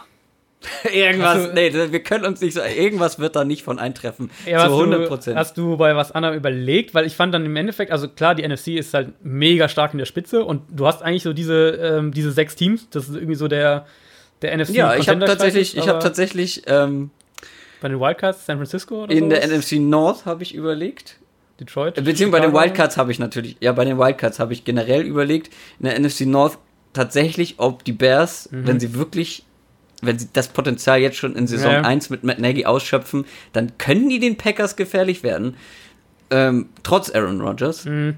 Und die Packers sind halt sehr von Rodgers abhängig, falls mit dem wieder was passiert. Generell, ja. Aber das kannst du also, nicht predikten. Ja, Ähm, weiß man noch nicht, wie die Defense halt aussehen wird. Das, Und die 49ers waren auch noch so ein Kandidat. Ja. Auf jeden Fall für eine Wildcard. ja. Aber die Saints oder Falcons sind für mich eine sichere Wildcard. Die Conference ist eigentlich zu stark generell. Wir hatten ja mal vor ein paar Wochen die, die Hörerfrage so, ähm, welche Playoff-Teams ähm, nicht wieder zurückkommen oder sowas in der Mhm. Richtung. Und es war eben in der NFC, glaube ich, haben wir beide gesagt, ja gut, die Panthers halt, aber sonst. Aber ich äh, glaube, ist dass, echt äh, schwierig. also statistisch gesehen gibt es eine gewisse Anzahl Ja. an Teams, die jedes Jahr ausgetauscht werden in den Ja, Playoffs. Es wird irgendwas anderes anders kommen und Genau. da spielen Verletzungen Genau, natürlich noch eine Verletzungen, Rolle. Aber ja. jetzt kommen wir zum Pick der Picks, zur Vorhersage der Vorhersagen. Liegt die Tarotkarten. Super Bowl Pick. Willst du anfangen? Soll ich anfangen? Meiner ist, glaube ich, ah, meiner ist gut. ich sag mal so, ich hatte letztes Jahr schon einen Pick, der jetzt nicht so super mega doll auf der Hand lag, mit den Saints und den Steelers. Das war Mhm. mein Pick letztes Jahr. Und ich habe tatsächlich überlegt, ob ich aufdoppel. Gleiche. äh, Ob ich nochmal den gleichen Pick versuche. Ja, also Saints habe ich auch sehr lange überlegt. Sind es aber nicht gewonnen am Ende bei mir. Bei mir schon. Okay. Super Bowl Pick, New Orleans Saints gegen Patriots. LA Chargers. yep. Ähm, Yep, yep, yep, yep, yep. Drew Brees gegen Philip Rivers. Oder, Das wäre mega sagen, cool. Das wäre ein Super Bowl, die beste Storyline, die beste ja. Storyline bei Around the NFL gehört. Teddy Bridgewater, Quarterback der New Orleans Saints im Super Bowl, im Stadion der Atlanta Falcons. Mein Gott, wäre das großartig. Wobei natürlich Breeze Rivers so als äh, ehemaliger Das wär- Mentor-Schüler und so, das Ja, wäre natürlich schon. Ähm, Ja, mega gut. das Und wäre ein Super Bowl, den, den ich mir auch sehr, sehr gerne anschauen würde. Naja, es gibt auch eine argumentative Grundlage dafür. Ich sehe halt bei beiden Teams sowohl ein gutes Gleichgewicht zwischen Offense und Defense Ja. und noch Steigerungspotenzial in beiden, Mhm. ähm, in beiden Teamteilen. Ja. Ja. Sowohl bei den Chargers als auch bei den, bei den Saints, obwohl die Quarterbacks schon so alt und schon so lange dabei sind. Trotzdem sehe ich einfach nochmal, könnten sie nochmal einen Schritt nach vorne machen. Mhm. Ähm, weil viele Spieler auch noch jung sind, viele Spieler sich noch entwickeln können. Ähm, und deswegen habe ich die Hoffnung auf diesen Super Bowl. Aber man muss dazu sagen, ich habe wirklich hin und her überlegt. Äh, in der AFC könnten es für mich auch noch die Steelers auf jeden Fall sein. Patriots hätte ich natürlich nie genommen, finde ich zu langweilig, ist klar. aber in der NFC, ey, es ja. gibt so viele Super Bowl-Contender dieses Jahr und ich habe aber einfach nur Lust, dass die Saints mit der Truppe, die sie jetzt haben, da sind so viele coole Spieler dabei, Mhm. plus Drew Brees, ähm, dass der nochmal in den Super Bowl kommt, fände ich cool. Jetzt bin ich sehr gespannt auf deinen, deinen Also, Pick. Ich bin in der, vor allem in der NFC bin ich dann auch die Teams einfach irgendwie durchgegangen, weil's, weil ich es halt mega schwierig finde. Und, Ja, und, würfeln kannst du da. Ja, und dann habe ich halt irgendwie so geschaut, okay, was sind eventuell Schwachstellen, sowas wie jetzt zum Beispiel diese, die Quarterback-Sache bei den Eagles, wo ich dann sage, gut, wenn jetzt Nick Foles Ja. tatsächlich die ersten fünf Spiele machen muss und der ist eben eigentlich ein sehr, sehr extremer in seinen Ups und Downs Quarterback seine ganze Karriere über gewesen. Klar, jetzt haben wir diese, diese zwei Playoff-Spiele, wo es unfassbar gut war, aber wir haben auch davor in der gleichen Saison, das war ja nur ein paar Wochen vorher, haben wir ihn gesehen, ähm, wo es halt überhaupt nicht so gut aussah. Und wenn die, äh, wenn, wenn die, wenn die Eagles jetzt plötzlich nach Woche 5 irgendwie bei 3 und 2 oder vielleicht sogar Ja. 2 und 3 stehen, was auch immer, dann ähm, bist du vielleicht schon nur noch der, der Nummer 6 Seed und musst die ganzen Playoffs über auswärts gehen. Die Saints waren für mich wirklich das Team, wo ich gesagt habe, das ist so mein heißester Alternativkandidat. Ich könnte mir aber vorstellen, dass die Defense, nachdem sie diesen Mega-Sprung letztes Jahr gemacht hat, vielleicht einen kleinen Rückschritt hat im Vergleich zu dem. Ähm, ich habe tatsächlich die Falcons genommen als mein NFC-Team. Für mich haben sie das Finale daheim. ja, Finale haben. Für mich haben sie das kompletteste Team in der NFC einfach unterm Strich. Dazu, das war so mein, Total, mein die waren Fazit. auch bei mir Ähm, ja, also mit in der Überlegung. wir haben es ja eigentlich so ein bisschen auch schon gesagt. Äh, eins der besten Receiver-Trios potenziell mit Kevin Ridley, ein, vielleicht das beste Running Back-Duo außer den Saints. Eins der explosivsten Linebacker-Duo, das ist ja das Ding bei den Saints, äh, bei den, bei den Falcons. Die haben jetzt ihre Defense über die letzten Jahre, ähm, ist die ja so zusammengewachsen in, in dem Scheme von Dan Quinn und die ist immer noch sehr, sehr jung, aber sie haben jetzt, sie sind quasi schon einen Schritt weiter als die Saints, so Mhm. kann man es vielleicht am ehesten sagen. Aber gegen wen spielt sie? Ja, Jetzt spann uns doch nicht so auf die? Folter. Also AFC, für mich kommen eigentlich realistisch auch nur drei Teams in Frage. Ja. Und äh, das sind die, die du auch gesagt hast. Die Jaguars sind halt für mich durch die Quarterback- und Offense-Situation raus, äh, unterm Strich. Ich habe tatsächlich die Patriots genommen und als Rematch, Super Bowl Rematch, ähm, Uh, auch, auch eine schöne Storyline. Falcons, Patriots, sehr genau. Also in meinen Augen. Und dann die Rache. Und dann die Rache, ja. Ich, hab, ich tippe auf die Falcons. Ja. Für mich sind die Falcons der Super Bowl-Sieger dieses Jahr oder, oder diese Saison. Aber die Patriots, also ich habe dann überlegt, ob man in der AFC vielleicht mal ver- vernünftig für was anderes argumentieren kann. Dann bin ich aber auf die Patriots gegangen und habe gesagt, okay, im Prinzip war die Front letztes Jahr das große Problem, die Defensive. Die ist signifikant besser geworden über- in der Mhm. Offseason. Sie haben ein dünnes Wide Receiver Core jetzt ohne Edelman vor allem zum Saisonstand, aber das ist bei den Patriots halt eigentlich völlig wurscht, weil zum einen, solange Brady das alles zusammenführt, funktioniert es und zum anderen, ähm, die sind sowieso schon ein Team, was wahnsinnig viel mit zwei Running Back Sets, mit zwei Tight End Sets arbeitet.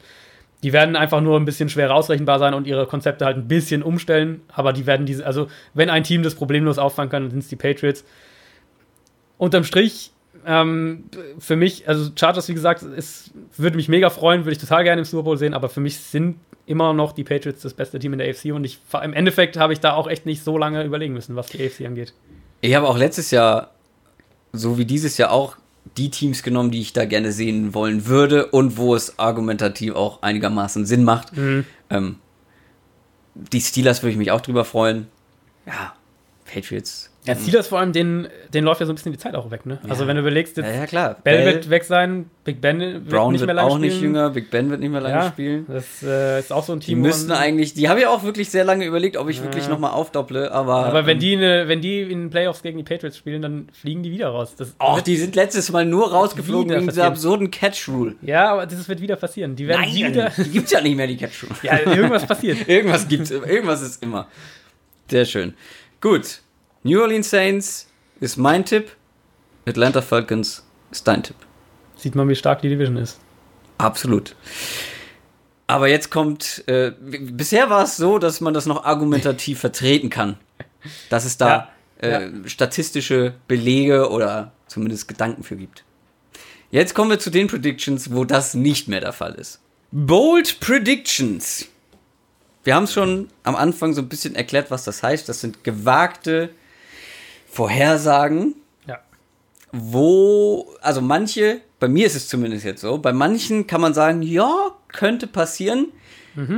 Aber Bold Predictions sind auch Sachen, wo man eigentlich keinen Cent drauf wetten sollte, äh, wo man sagt, na, nee, komm, also das kannst du doch nicht ernsthaft. Doch, äh, es gibt zumindest eine, wo ich äh, sehr daran zweifle, dass das eintrifft, aber ich habe sie trotzdem mit reingenommen. Wir haben jeder vier Stück. Wir werden die ähm, relativ kurz und knapp vorstellen und dann mal drüber diskutieren. Ich muss natürlich mit einer anfangen, die ich vorhin, ich habe mich ja um den MVP-Kandidaten Ja, ein bisschen gedrückt. ja. Antonio Brown wird MVP dieses Jahr. Ist meine erste Bold Prediction und sie ist gar nicht so wahnsinnig bold, wie ich finde. Das Einzige, was daran bold ist, ist, dass er ein Wide Receiver ist. Ja. Es gab noch nie einen Wide Receiver, der MVP wurde Aber ich finde, letztes Jahr war er für mich schon absolut MVP-Kandidat und ich finde, es wird auch mal Zeit, wenn er wieder so eine Saison hinlegt wie letztes Jahr. Mhm.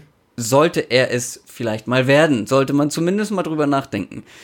1533 Receiving Yards, 9 Touchdowns. Wenn er das dieses Jahr wiederholen kann, vielleicht das noch steigern kann, zum Beispiel in Sachen Touchdowns, muss er für mich zumindest ein MVP-Kandidat sein, weil es geht ja dabei um Most Valuable äh, Player. Ja. Der wertvollste Spieler. Ja. Und er ist einfach so wahnsinnig wertvoll für die Offense des Steelers, für Ben Roethlisberger. Ich finde, das ist ein Argument mit den Leistungen, die er jetzt auch über Jahre gebracht hat, den mal mit in Erwägung zu ziehen, wenn er so eine Saison wiederholen sollte. Problem mit den Positionen ist halt immer, und das siehst du ja, wenn man sich diese Ja, ja. Liste anschaut, ähm, ich glaube, die letzten zwölf oder so war es ein Running Back oder zwei Running Ja, Back. Adrian Peterson war genau, vor ein mit paar der Jahren. 2000 Yard Saison Mhm. halt, aber grundsätzlich, also wie du gesagt hast, Most Valuable Player, die ähm, Quarterback-Position ist einfach so herausgestellt und so wichtig eben auch im Endeffekt, also dass du, dass es eben wahnsinnig schwer ist für einen Spieler, der eine andere Position spielt, solange es jetzt nicht jemand Klar. ist, der, der eben wie ein Running Back dann mit einer 2000 Yard Saison auch irgendwie total individuell so auffällt, ähm, wo man dann auch wieder diskutieren kann, wie wichtig war die Offensive Line und der Running Back und so weiter.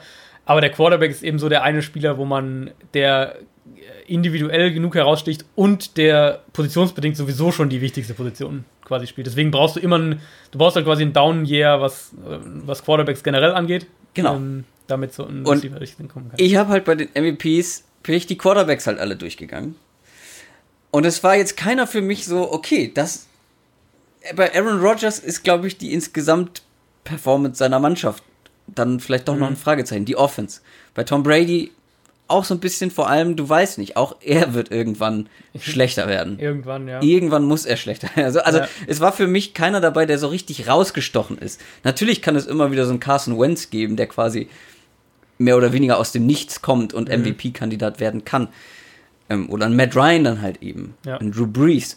Trotzdem ist keiner für mich so rausgestochen. Und dann dachte ich, wenn das tatsächlich der Fall ist, dass kein Quarterback so überragend, eine ganze Saison überragend spielt, Antonio Brown aber schon, Mhm. ähm, dann könnte man ihn vielleicht mal äh, als MVP MVP-Kandidaten auszeichnen. Aber wie gesagt, es ist eine Bold Prediction ähm, und das zu Recht. Deine erste. Meine erste geht um die Cleveland Browns. Oh, komm! Und die Prognose ist, die Browns gewinnen acht Spiele, aber nur die Hälfte davon mit Tyra Taylor. Also sie gewinnen vier Spiele mit Tyra Taylor, vier Spiele mit Baker Mayfield. Das ist meine Bold Prediction. Und warum? Ich seh, also der Browns Trainerstab, den finde ich immer noch äh, eine Mischung aus verheerend und ich weiß nicht, was ich davon noch irgendwie, wieso ich davon Besserung erwarten sollte so. Aber dieses Jahr ist für mich so ein bisschen das, wo das zusammenkommt, dass die, dass Todd Haleys Einfluss auf die Offense größer sein wird als jetzt äh, Hugh Jackson, dass Hugh Jackson so ein bisschen zurückgezogen sein kann und dass vor allem das Talent in dem Team zu groß ist, als dass es, ähm, als dass es so, so ausgehen könnte wie letztes Jahr quasi. Und das beginnt natürlich bei der Quarterback-Position, wo wir letztes Jahr einfach schon eins der Themen war eben die Browns hätten letztes Jahr locker zwei, drei Spiele gewonnen, wenn sie einen Quarterback wie Tyra Taylor gehabt hätten, der eben nicht in kritischen Situationen Turnover wirft oder der, der konstanter, zuverlässiger, sagen wir es mal so, spielt. Und in dem Szenario könnte, ich- was ich mir eben vorstellen könnte, was zu der Bold Prediction am Ende geführt hat, ist, dass sie gut in die Saison starten, vielleicht früh irgendwie zwei Spiele gewinnen, zwei der ersten vier, was auch immer. Ähm, es dann aber so ein bisschen runtergeht mit Tyra Taylor und dann gewinnen sie mal hier noch da noch und da noch eins, aber dass sie dann irgendwann eben bei äh, bei vier und vier und fünf oder was auch immer stehen Mhm. und Hugh Jackson dann so ein bisschen trotzdem, obwohl das ja für schon ein enormer Sprung im Vergleich zu letztem Jahr wäre, trotzdem so ein bisschen den Impuls hat, jetzt äh, was Neues, jetzt wollen wir jetzt Mayfield rein. Und da kommt Mayfield rein und der könnte ich mir vorstellen, passt sogar noch um ein gutes Stück besser in die Offense von Haley. Absolut. Und dann ähm, haben die Browns echt so ein bisschen einen, nicht ganz auf 49ers-Level letztes Jahr, aber so ein bisschen so ein, dass sie irgendwie von den letzten sechs Spielen dann nochmal vier gewinnen, so in der Prediction quasi. Bin ganz schön still, ne? Ja, bist du geschockt? Nee. Also ja, dass wir fast die gleiche Predi äh, Bold Prediction Echt? haben. Ja. Ich habe das mit den acht Siegen tatsächlich, ich dachte, das habe ich noch drinstehen, aber das habe ich rausgenommen. Weil ich habe noch ein zweites Team mit dazugenommen in Ja, meine Bold gut. Prediction. Die Cleveland Browns und die New York Giants, beide letztes Jahr letzter in ihrer Division geworden, werden dieses Jahr beide Zweiter Mhm. in ihrer Division Okay. und spielen sehr, sehr lange mit um die Playoffs. Und einer davon schafft's. In die Playoffs. Ja. Mit ein bisschen Glück. Die Cleveland Browns oder die New York Giants. Einer dieser beiden Teams wird vom letzten Platz in die Playoffs kommen. Ei, ei, Letztes ei. Jahr letzter, dieses Jahr Playoffs. Ich bin mir nicht ganz sicher mit Baker Mayfield und Tyrod Taylor. Ich bin halt schon überzeugt, dass Tyrod Taylor ähm, dem, sagen wir mal, dem Anspruch der Browns, was Siege angeht, am Anfang der Saison genügen könnte. Vor allem, wenn du dir überlegst, was Tyrod Taylor halt einfach für ein Quarterback ist. Er ist halt diese sichere Variante. Ich meine, der hat die Bills in die Playoffs gebracht. Ja. Die Buffalo Bills. Lange Taylor. keiner mehr geschafft. Und er hat bei den Browns viel, viel mehr Talent. Ja. Und bei den Browns, du hast es angesprochen, das Talent ist enorm, was jetzt da ist. Man muss es nur ausschöpfen können. Und bei den New York Giants ist es so, da ist enorm viel Talent, vor allem in der Offense vorhanden. Die Defense ist natürlich ähm, großes Fragezeichen, aber in der Offense ist extrem viel Talent vorhanden. Ja, wir können über Eli Manning diskutieren, aber sie sind auch mit Eli Manning schon in die Playoffs gekommen, wenn er Odell hatte. Ähm, jetzt hat er einen Evan Ingram dazu. Er hat einen Sterling Shepard, der sehr guten Eindruck macht. Und er hat natürlich einen Saquon Barkley. Ich glaube, die Offense der Giants wird sehr gut sein, sehr gut funktionieren. Vor allem, sie haben auch noch einen neuen Head Coach. Und ähm, das könnte auch ein Problem gewesen sein letztes Jahr. Ähm, man braucht dann natürlich auch jemanden, ich glaube auch Eli ist so ein Typ, der braucht jemanden, der hinter einem steht. Ähm, und nicht einer, der öffentlich an einem zweifelt und äh, zur Debatte stellt. Ja. Ich glaube, dass Eli wieder sich ein bisschen fangen wird. Ähm, vor allem, weil er halt eben diese Waffen um sich rum hat. Die Defense wird natürlich nicht gut sein, aber sie werden trotzdem Spiele gewinnen. Äh, eine dieser beiden Mannschaften wird in die Playoffs Das kommen. ist jetzt die erste, die. die Wo du kein die, Geld drauf die wetten kein. Geld setzt, würde ich. Also auf meine Doch, ich erste würde wahrscheinlich auf auch die, nicht, aber. ich würde auf die Browns würde ich ein kleines bisschen Geld setzen. 10 Cent. Aber, ein ganz kleines bisschen. Ja, ich, also ich sehe halt echt, das, die Giants Defense in Kombination mit dem, was in der NFC rumläuft, ist ähm, und, in, und mit, in Kombination mit dem, was wie ich Eli Manning irgendwie doch dann am Ende sehe, Ja, ja. glaube ich, wird das wird zumindest sehr sportlich in die, in die Playoffs zu kommen. Die Brown, also wenn die Browns es wirklich schaffen würden, dann das wäre natürlich eine, eine- mega Geschichte. Es ist eine Bold Prediction. Ja, ja. Es könnte auch, ey, um, um die Storyline so richtig schick zu machen, Tyrod Taylor verletzt sich trotz guter Leistung in, früh in der Saison. Mhm. Kann auch passieren, war auch immer wieder mal Und verletzt. Baker Mayfield ähm, trägt das Ganze in die Playoffs und wird der absolute Held in Cleveland und wird als nächster großer Banner in Cleveland aufgehängt. Ach, wäre das schön. Nächste Bold Prediction. Ähm, dazu gehen wir in die AFC South bei mir. Und zwar habe ich die Was machen wir da? Houston Texans mir rausgenommen. Meine Bold Prediction ist, die Houston Texans verpassen nicht nur die Playoffs, Allowed Sex Rekord? vielleicht auch das. Den haben sie vielleicht sogar schon selber, ich weiß gar nicht. In dieser ersten Car-Saison könnte sein. Ähm, die verpassen nicht nur die Playoffs, die werden sogar Letzter in ihrer Division. Das ist meine Bold Prediction. zu Aber du warst doch so optimistisch. Ja. Wo ist denn die, wo ist denn der Optimismus hin? Also, Die Euphorie. bei dem ganzen Hype, vor allem um Watson, äh, sollten wir vielleicht drei Sachen nicht vergessen. Und das ist einmal, dass die Sample Size extrem klein ist. Das ist ein bisschen ähnlich auch wie bei Jimmy Garoppolo, vielleicht sogar noch, noch kleiner, weil, die, weil das Zustandekommen so ein bisschen freakier war, wie die Texans letztes Jahr gespielt haben. Die Offense wird definitiv anders aussehen, was Taktik, was Scheme an, angeht. Und Watson hatte letztes Jahr enormes Interception-Glück bei seinen ganzen vielen tiefen Pässen wenn sich da überall nur so ein bisschen was, ähm, so eine Rückkehr zur Norm einstellt, plus eben das, was wir über die Offensive Line ja schon mehrfach gesagt haben, die äh, ein Riesenproblem, denke ich, werden kann oder werden wird. Ja. Vor allem, falls Watson mehr aus der Pocket spielen soll und in der Preseason wirkt es teilweise so ein bisschen so. Dann haben wir schnell irgendwie ein Szenario, wie äh, in dem, in dem die Offense halt okay ist, aber jetzt nicht ultra dominant.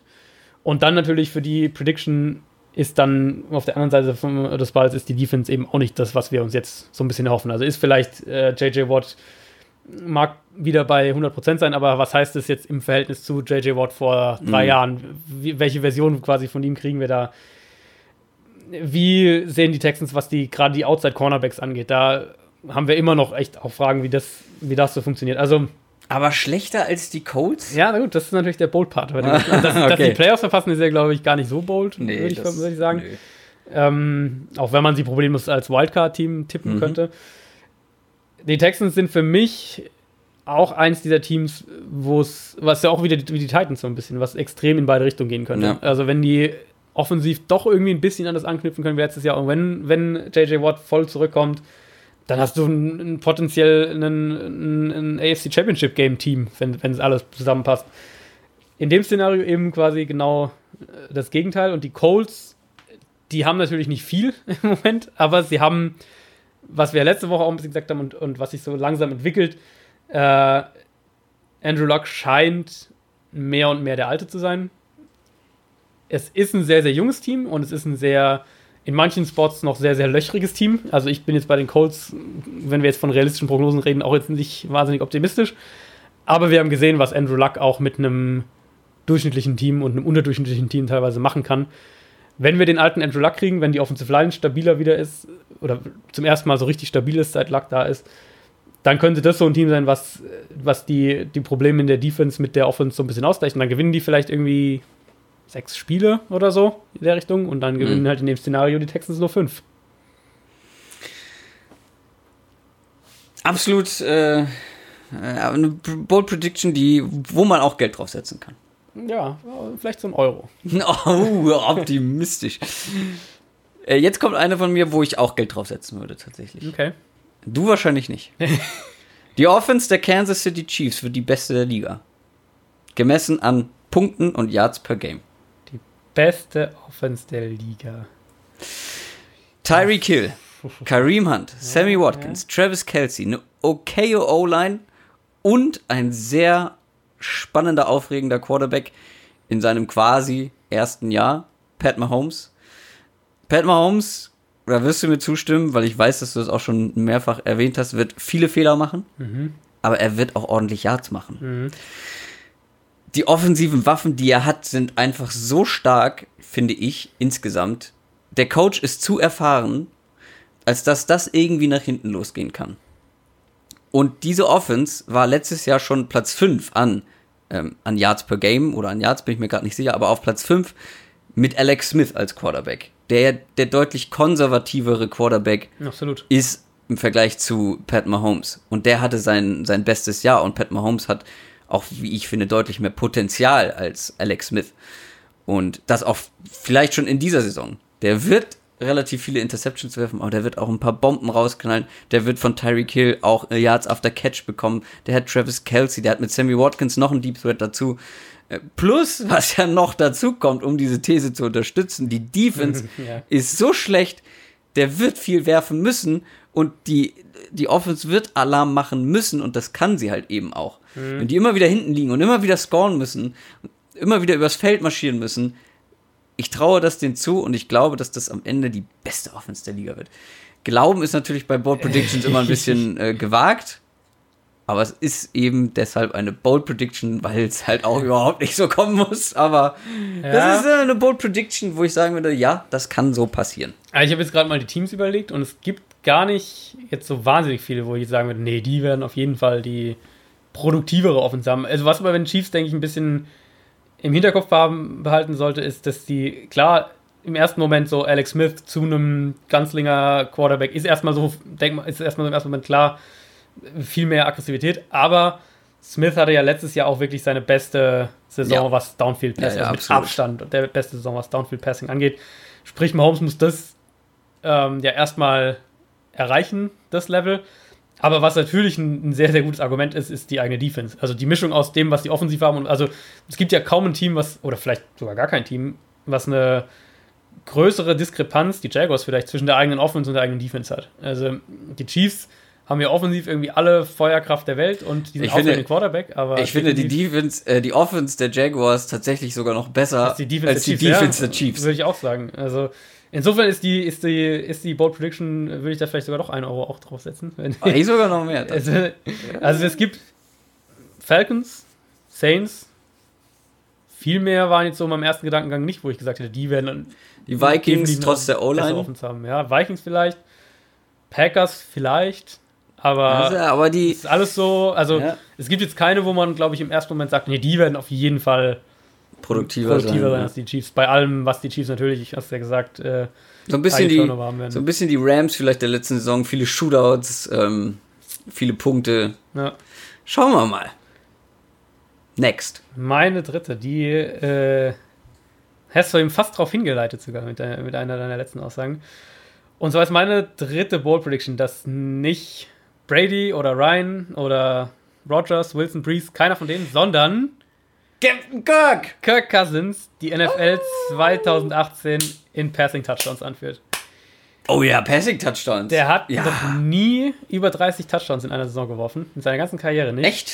Krass. Ähm, die Line, ja, macht mir immer noch Sorgen. Und die Vikings werden, denke ich, ein solides Run-Game trotzdem haben. Das heißt, der wird in der Red Zone auch hier und da mal äh, natürlich Touchdowns, was jetzt zum Beispiel bei Rogers, wo ich mir nicht so sicher bin, ob er die da äh, dann nicht doch selber zu Jimmy Graham wirft. Die wird dann vielleicht eher mal in Delvin Cook reinlaufen. Oder Latavius Murray. Oder natürlich Murray. Ähm, aber wir sind ja eben beide echt große Fans von, von Stefan Dix und Adam Thielen. Ich glaube, dass das Scheme auch Cousins extrem liegen wird. Kyle das- Rudolph ist noch da. Genau, Karl Rudolph, du hast so diese Tight End Sicherheit. Es wird viel Play Action sein, was ihm, was gut zu Cousins passt. Wir werden diese, dieses ganze, diese ganzen Route-Kombinationen, alles, was wir letztes Jahr bei den Vikings gesehen haben, werden wir auch mit dem neuen Offensive Coordinator und ähm, dem neuen Quarterback sehen. Und dann natürlich auch wieder hier kann man mit der Defense argumentieren. Die Vikings werden, denke ich, eine der drei besten Defenses in der NFL haben. Ergo, du hast häufiger ein, ein kurzes Feld für Cousins, vielleicht hier und da mal ein Turnover in der Red Zone durch die eigene Defense und schon hast du deine paar extra Touchdown-Pässe, weil du an der gegnerischen 8-Yard-Line oder was auch immer anfängst. Ja. Deswegen glaube ich, dass Cousins nicht nur zum ersten Mal die 30 Touchdowns knackt, sondern ja, vielleicht so Richtung 35, 36 und die Liga in Touchdowns und Pässen anführt. Finde ich gut. Ich hab echt, äh, bin echt gespannt auf die Vikings Offense. Ja, ich auch. Ähm, Das kann wirklich was werden. Jetzt kommen wir zu meiner Bold Prediction, wo, mir die, wo sich mir die Frage stellt, muss man an seine eigene Bold Prediction glauben? Mm, Nee, Nicht- oder? Also, ich hatte mir die Frage tatsächlich auch gestellt beim, beim Erstellen der Bold Predictions, aber im Endeffekt habe ich halt solche genommen, wo ich sagen, da könnte ich für argumentieren, aber wenn ich jetzt rein rational denke, dann würde ich wahrscheinlich die meisten. Aber du hast dich schon gespoilert vorhin. Echt? Da war ich ein bisschen kurz sprachlos. die Bills bekommen nicht den First Overall Pick, sondern die Raiders. Oh. Ich hoffe nicht, natürlich. ich habe immer noch ein klitzekleines Herz. Mhm. Ein bisschen habe ich noch übrig für die Raiders, trotzdem, was da alles passiert ist. Ich sage ja immer, ich bin halt kein Teamfan so, ne? Bei mir ist das sehr Ja. ans Personal gekoppelt eines Teams. Und was da halt jetzt personell passiert ist in den letzten Tagen vor Ja. allem, das, äh, ja, da bleibt wenig Euphorie übrig bei mir. Wie gesagt, ich hoffe es nicht, aber stellen wir uns mal wirklich, wir haben bisher immer gesagt, die Raiders sind das Team, wo es, wo es in beide Richtungen geben kann. Weil wir nicht wissen, was kommt. Jetzt stellen wir uns mal das Worst-Case-Szenario vor. Derek Carr hat eben kein Bounce-Back-Year, so wie man es vielleicht hoffen mag. Und er hat es ähnlich schwer wie letzte Saison. Mary Cooper hat eben kein Bounce-Back-Year, sondern ist dieser inkonstante Receiver, der viel fallen lässt. Jordy Nelson ist durch. Marshawn Lynch ist nicht mehr so explosiv. Und auch nicht mehr, halt einfach nicht mehr der Marshawn Lynch, der er mal war. Die Defense ohne Mac ist ein großes Fragezeichen. Jetzt stellen wir uns mal vor, dass da überhaupt nichts so läuft, wie es soll. Und, was auch noch für mich zum Worst-Case-Szenario dazu gehört, John Gruden spielt wirklich Football wie 1998. In der heutigen NFL gegen die Coaches, gegen die er heran muss, die das eben nicht so sehen, äh, dass man so noch spielen sollte. Natürlich will ich das nicht, aber irgendwie würde ich es tatsächlich dem Ganzen, was da passiert ist, auch so ein bisschen gönnen. Nach diesen ganzen Personalentscheidungen, die ich halt eben nicht nachvollziehen kann und die ich fragwürdig finde. Ich weiß, klar, ein Umbruch, ein Rebuild, okay, wenn man das machen will. Trotzdem finde ich eine Entscheidung wie Mac, wir haben schon zu Genüge drüber gesprochen, total falsch. Ähm, deswegen, es ist eine Bold Prediction, die finde ich sehr, sehr bold ist, weil da gibt es definitiv Teams, die mehr Chancen auf den First Overall Pick haben. Ja. So grundsätzlich, was einfach das Talent in der oder die Qualität in, im Roster angeht. Aber wenn so wirklich alles schief läuft, kann doch sein. Warum nicht? Was so ein bisschen dagegen spricht auf jeden Fall, äh, ist, dass die Raiders einen ziemlich einfachen Schedule haben. Mhm. Ähm, aber ja, warum nicht? Warum sollten die Raiders nicht komplett verkacken? Also ich kann jetzt ja äh, quasi spoilern, und das ist kein Spoiler, weil ich weil zu dem Zeitpunkt, wenn ihr es hört, ist es schon längst veröffentlicht. Ich habe ähm, heute tatsächlich auf dem Weg hierher mein Power Ranking fertig gemacht für zum Saisonstart und die Raiders auf dem vorletzten Platz äh, letztlich eingestuft. Also Vor ich die Bills, äh, ja, genau die Bills als, als, als letztes und die Raiders auf, ähm, auf Position 31, weil ich eben auch diese ganzen Sachen, die du gerade gesagt hast, so ein bisschen die sind, glaube ich, nicht so weit weg oder das ist nicht nee. so absurd, das sich so zu konstruieren, wie, das, wie du es gerade gesagt hast. Und ähm, ich bin jemand, der bei Derek Carr nach wie vor skeptisch ist. Ich glaube, dass diese eine Saison, in der die Raiders so, ähm, so gut waren, bis er sich dann verletzt hat und dann in den Playoffs rausgeflogen sind, dass das eine Mischung aus verschiedenen Sachen war und auch so ein bisschen ein, ein positiver Outlier von ihm. Ich bin noch nicht davon überzeugt, dass er wirklich jetzt mehr ist als, sagen wir mal, die, ähm, die Andy Daltons dieser Liga. So diese, diese durchschnittlichen Quarterbacks, mhm. wenn alles rum, um sie rum passt, dann sind sie gut, aber wenn es eben um sie herum Probleme gibt, dann tragen sie das Team halt auch nicht. Ähm, ich sehe Derek Carr zumindest aktuell in der Kategorie Quarterback. Und dann Mary Cooper hast gesagt, Drops, ähm, der ist inkonstant gewesen bisher und die Defense ist halt löchrig und jetzt noch viel mehr. Also, wenn ich jetzt tippen müsste, würde ich jetzt auch nicht unbedingt darauf tippen, dass die Raiders am Saisonende das zweitschlechteste Team sind oder das schlechteste Team sind. Aber aktuell finde ich, ist das wirklich ein Team, wo ich sage, wo ist hier Potenzial. Die Hoffnung, gibt. Potenzial, genau. Also bis ja. auf so ein paar Kleinigkeiten und jedes NFL-Team hat so seine paar kleinen, hier, da sieht es doch ja, gut aus. Ähm, so Big Picture ist, sind die Raiders für mich gerade echt in keiner, keiner guten Situation. Ja, und vor allem, weil du nicht weißt, was du vom Coaching Ja, bekommst. das kommt dann noch dazu. Ja. Das waren meine vier Board Predictions. Wir haben noch eine über. Ja. Jetzt musst du eine raushauen zum ich, Abschluss. Ich hatte ja vorhin gesagt, dass die, dass die Rams nochmal vorkommen. Das, sind, das ist meine letzte Board Prediction. Die Rams werden eine der Enttäuschungen diese Saison. Also wir werden nach der Saison sagen, die Rams waren echt eine der Enttäuschungen dieses Jahr. Die kommen zwar gerade so mit 10 Siegen in die Playoffs, verlieren aber in der Wildcard-Runde zu Hause deutlich. Das ist meine letzte Pro Prediction. Ich, ich habe so ein bisschen bei den Rams das Gefühl, dass das, oder so ein bisschen dieses, ähm, die, die schon länger NFL schauen, dieses Eagles Dream Team Feeling. Äh, mm ja, die haben sich sehr.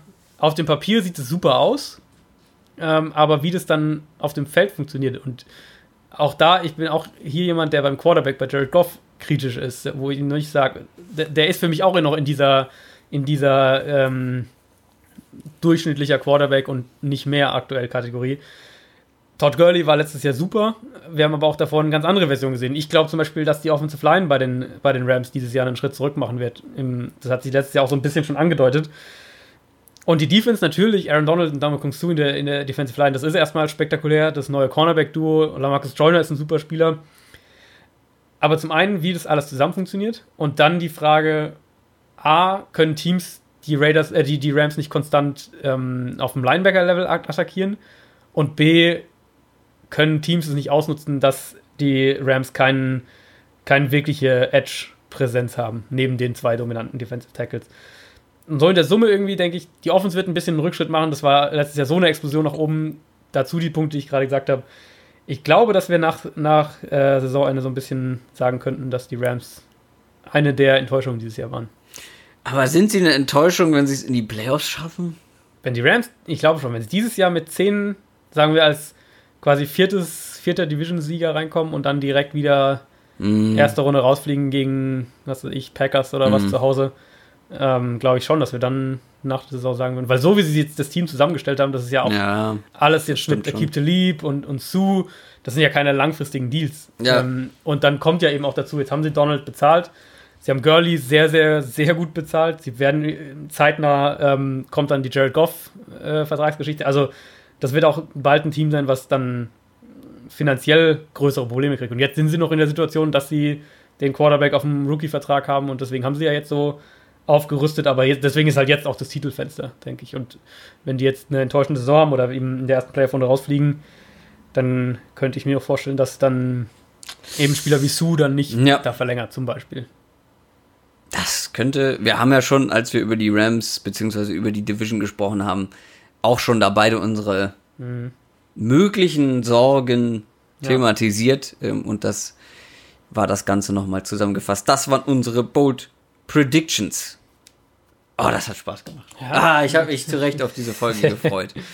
Ähm, ja, da waren schöne Sachen dabei, auch bei den normalen Predictions und Vorhersagen. Das war die Downset Talk Wahrsager Edition sozusagen. Die Glaskugel. Die Glaskugel Edition, ähm, die wir gemacht haben. Ich finde, jetzt kann die Saison kommen. Ja, und, Und wenn, sie ihr kommt. wenn ihr es hört, dann sind es wahrscheinlich nur noch ein paar Stunden. Oder es hat schon das erste Oder? Spiel gegeben. Ja, Das erste Spiel ist auch direkt ein Kracher, ne? Äh, Falcons gegen Eagles, glaube Ja. ich. ja. Das ist schon mal ein sehr hohes Niveau, ähm, was wir da hoffentlich zu sehen bekommen. Schauen wir mal. Und dann äh, Sonntag das erste Mal wieder Red Zone. Oh. Und ich dann auf Ich wollte Mallorca. gerade sagen, für dich auf Aber- Mallorca. Willst du dazu das- noch irgendwas sagen zum Abschied? Also das werden ja jetzt ganz ungewohnte Wochen. Also zum Ja. einen du jetzt diese Woche hier und dann ich ab nächster Woche erstmal auf Mallorca. ja, Ähm, dort werde ich eine Premium-Fernsehsendung, Lifestyle. äh, eine qualitativ, ähm, ein, eine Trash-TV-Sendung, äh, da werde ich die Off-Stimme sein für RTL 2. Mehr dazu seht ihr bestimmt auf meinen Social-Media-Kanälen. Mhm.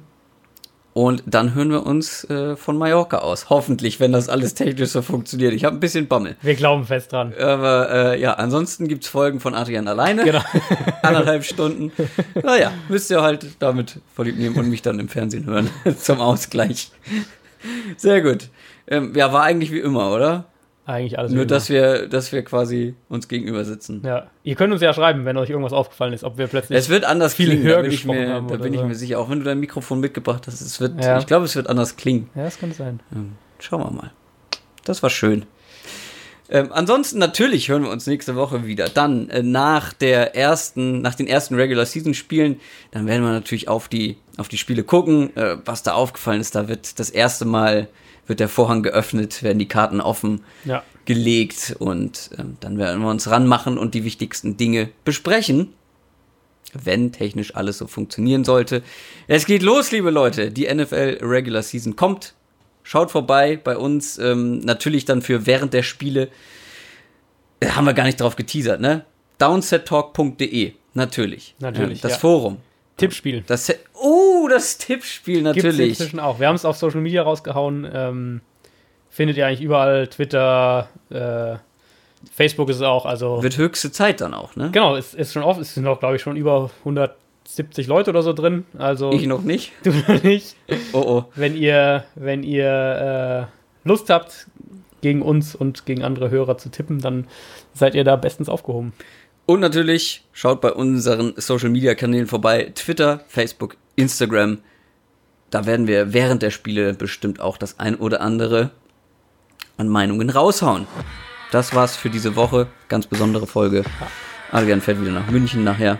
Erstmal in die Footballerei. Genau. Und dann hören wir uns wieder aus weiter Entfernung. Ja, Bis denn, ciao. bis dann. Ciao, ciao.